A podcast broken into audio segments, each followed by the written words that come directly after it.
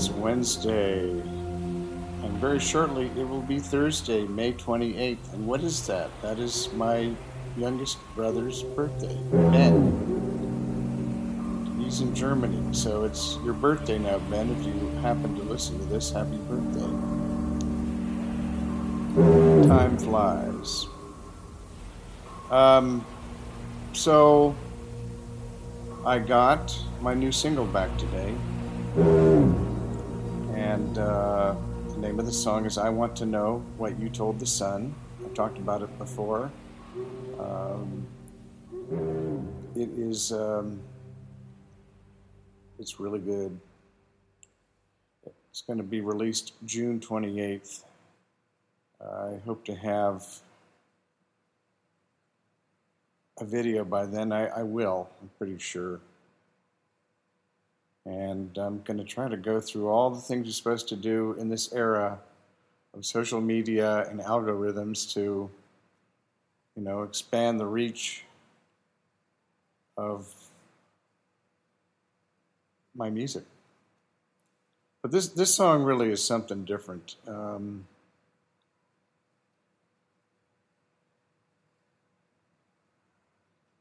I hate to say it's my best song that I've written because there's a couple others that I just absolutely.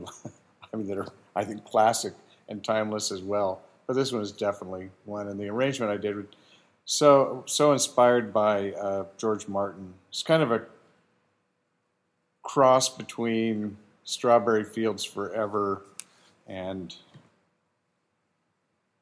well, I'd say Eleanor Rigby because of the choppy bass in the bridge, but it's probably closer to she's leaving home in terms of the strings. And there are no other instruments. Oh, there's a flirt, flute, a flirt. There's a flirt in the bridge. Oh, there's a flute in the bridge. And uh, yeah, it was it was interesting uh, writing the uh, writing the, the, the accompaniment, uh, the the uh, arrangements. Uh, it's a kind of it's like right you know it's right like riding a bike. You never well no, it's not like riding a bike because I can get on a bike and do anything I used to do. But it's like, you know, I kind of remember how it all goes, but then you kind of got to get, you know, eh, well, did I talk about this last time? I'm afraid I'm repeating myself. Um, nonetheless, I got we we did a couple of mixes, then we did the final mix yesterday, and then uh, Reto mastered it today and sent me the files. And so there's going to be a an orchestrated version and an acoustic naked version. And uh, a couple of people I know like the naked one better.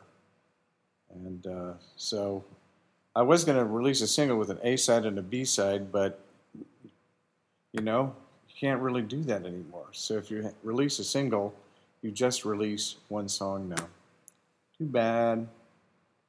Oh well, I'll release the other one right after.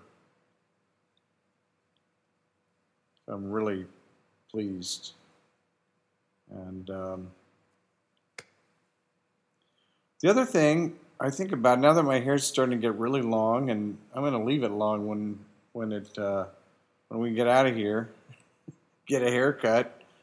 Uh, I'm not sure how long, but I'm enjoying this. Uh, and I have gotten such a positive response from every uh, woman I run into or see on uh, wherever. Uh, I don't know what men think, and frankly, I don't care. I've never cared what men think. I never worry about men, other men. I mean, I mean, unless they're a threat. That's a that's a discussion for a different day. But um, I mean, I worry about my friends. Don't get me wrong, but I mean, I don't. I mean, if some friend of mine wants to give me a male friend wants to give me shit about how my hair looks, well, he just be re- better be ready to get it in return. But I, um, I was thinking about Peter Dinklage. Remember him from Game of Thrones? He's the guy that's not very tall. And uh, he's my favorite character of that show. Um, I read all these interviews with him, and every single one, it mentioned that he hasn't owned a brush, a hairbrush, or a comb, or he doesn't own a hairbrush or a comb every every interview, every article.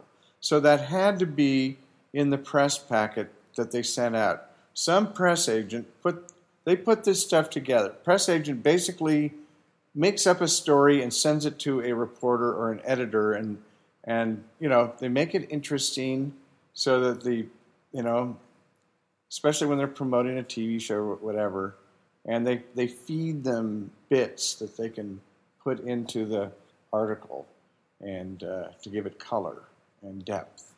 And clearly, some press agent decided that the fact that he didn't own a hairbrush or a comb was newsworthy. Well, I've never read that anywhere else with any other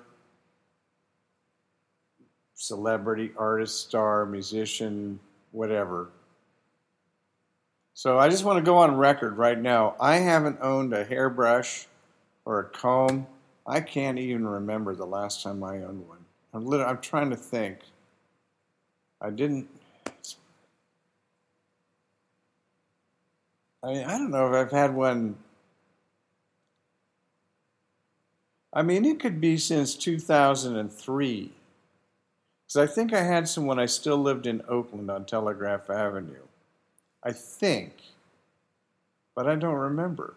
But after I left town and stayed down in LA for a couple of years, I don't think I I don't think I had a comb or a hairbrush. I think I just dried my hair. I had a hair dryer. Now I don't even do that. Oh no, I do. I do. I do use a hair dryer some days. And then I put crap in it to make it go back. So anyway,